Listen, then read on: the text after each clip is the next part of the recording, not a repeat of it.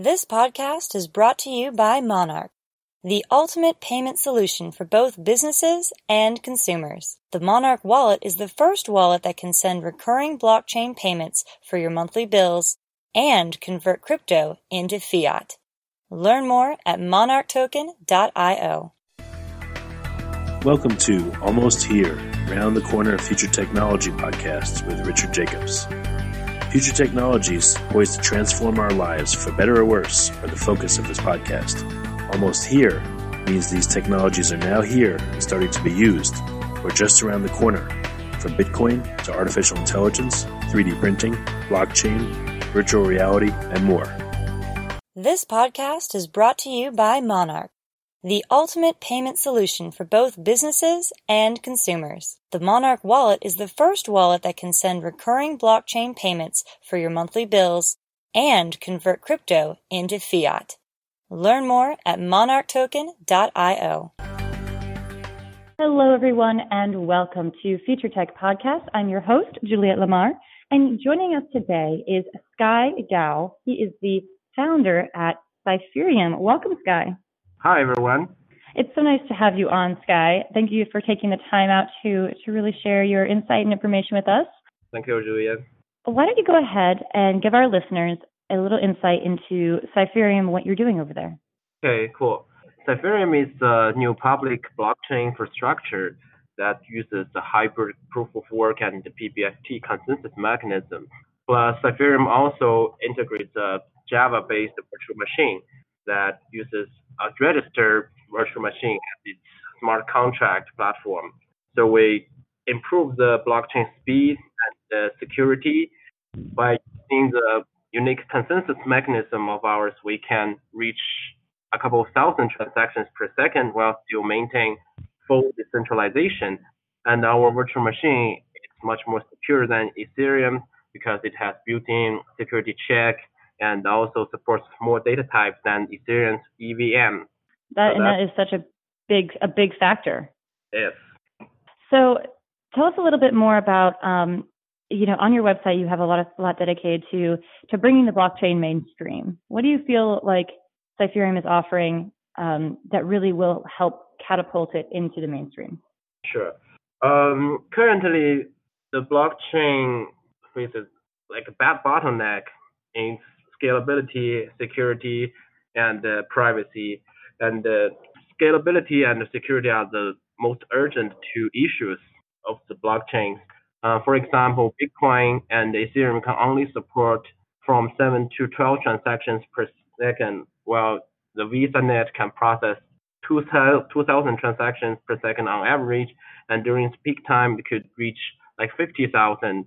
So really, today's blockchain is still in its early stage that cannot support users around the world to process their daily transaction, and that's really hindering it from going mainstream. And uh, our solution is that we first solve the scalability issue that Cypherium is much more scalable. It can run a lot more decentralized apps and uh, also support higher transaction volume. And uh, the other thing is that Cypherium uses the PBFT consensus mechanism. And PBFT, every transaction is ordered according to its time. So that means each transaction can be confirmed instantly without any waiting. While in Bitcoin and Ethereum, you have to wait at least like 10 minutes to get the first confirmation, and even longer when there's like risk of being having a fork. So we solve that problem, and uh, you can use Cypherium to process your payment or other type of transactions, like using your Visa card. And uh, the other thing is that we have a more powerful and robust smart contract that is on Java. Um, we chose Java because Java is the most popular programming language in the world. For example, all Android applications are Java based, and our virtual machine is based on the Java architecture. So it borrows a lot of the features from Android, such as it's register based, and also it supports like a native 64-bit uh, integer data type. These are unsupported by Ethereum. So our virtual machine is much more efficient, and um, developers could migrate their existing Java applications easily onto Cypherium. That saves there a lot of overhead. So that means like we can get a much larger developer community. That means more application and a bigger system. Also, one of the benefits um, is there's no fixed block size. Now, I, I'm not sure that all of our listeners, and I know for myself, um, can you explain, you know, the block size and, and the problems that maybe are associated with it, and why having no fixed block size is such a game changer? Sure. Um, one issue that Bitcoin cannot scale is because it has a one megabyte block size that's coded like 10 years ago when Bitcoin was first created. So it means no matter how many transactions Bitcoin network has, it will always be limited by the one megabyte block size. That's in Bitcoin, it's very and sometimes a transaction could take several hours or even days before it gets the first confirmation. Well, that's also resulted a split last year so that Bitcoin had split into the Bitcoin Core and the Bitcoin Cash. Bitcoin Cash simply um, increased the block size to 8 megabyte, but that's not like a everlasting solution. Because uh, in the future, the more there will be more people using Bitcoin, and uh, of course, 8 megabytes will still um, insufficient. So in Ethereum, we have a multiple level governance mechanism that the block size will be determined by the miners so that they could decide according to their hardware condition and uh, the user size so they could determine themselves how big should be the block size. So that means uh, in the future, as the our network grows, it will be adaptive and accommodate more user transactions without going through a hard fork. I could see how that would really open up a lot of opportunity for for this particular platform. Yeah. So where's the future of Cypherium going, and how are you seeing Cypherium fitting into the future of blockchain? Um, we want Cypherium to be a smart contract platform that supports enterprise applications so we hope that we can become a uniform, a universal blockchain infrastructure that thousands of developers around the world will find a stable and fast platform to build their application on. That's fantastic. All right, so Sky, you seem very knowledgeable about all this, and I think our listeners would love to know how you got to this point how did you become the founder of Cypherium? And tell us a little bit about your journey in this space.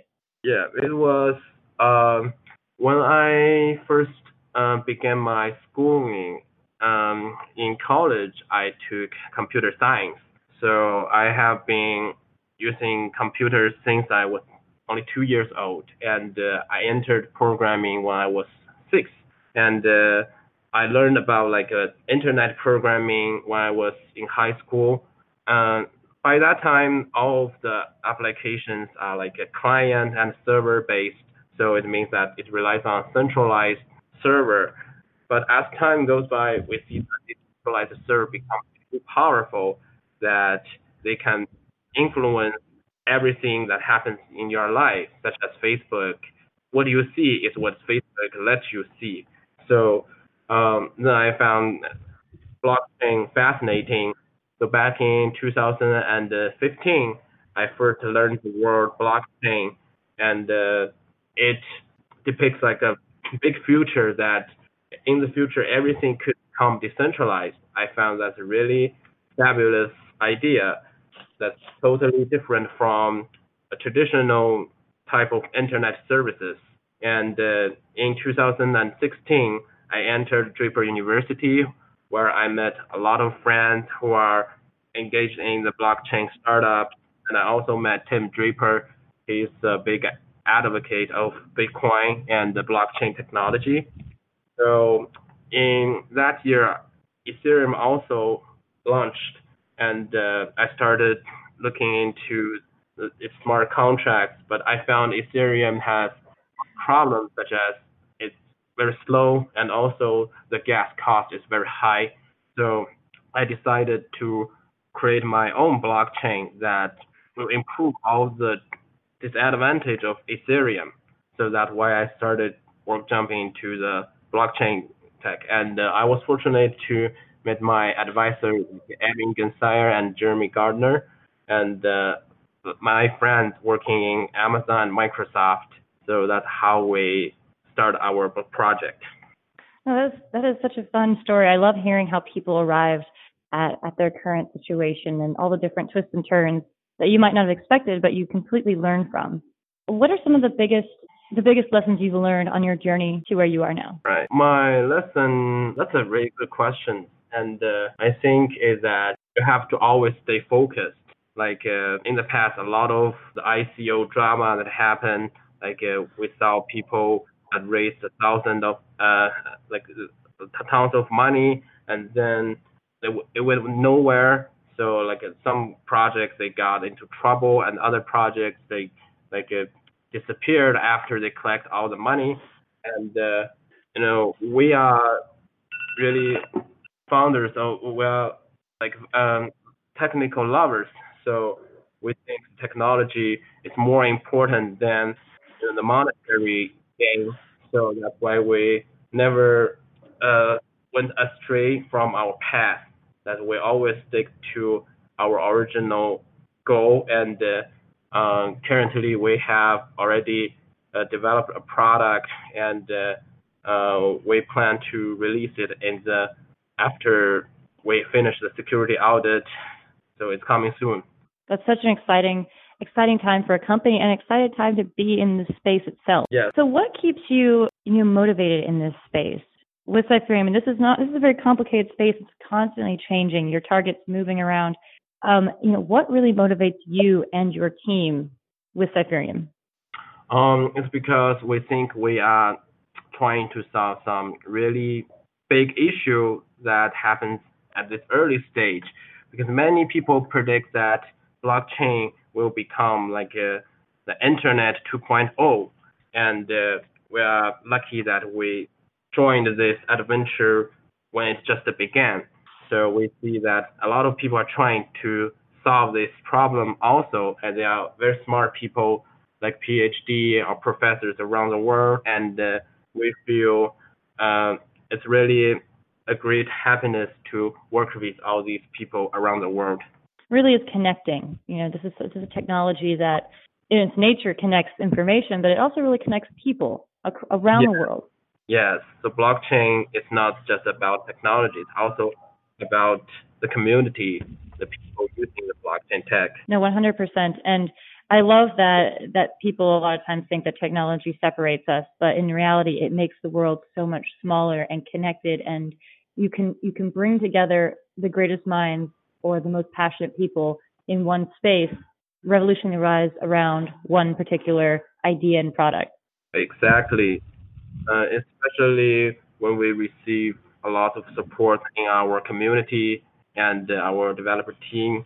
Um, so, for example, our community, there are people from across the world, like people in uh, Asia, Europe, America, and uh, like with around the same idea and the same goal, and that make, makes us feel really um, rewarding.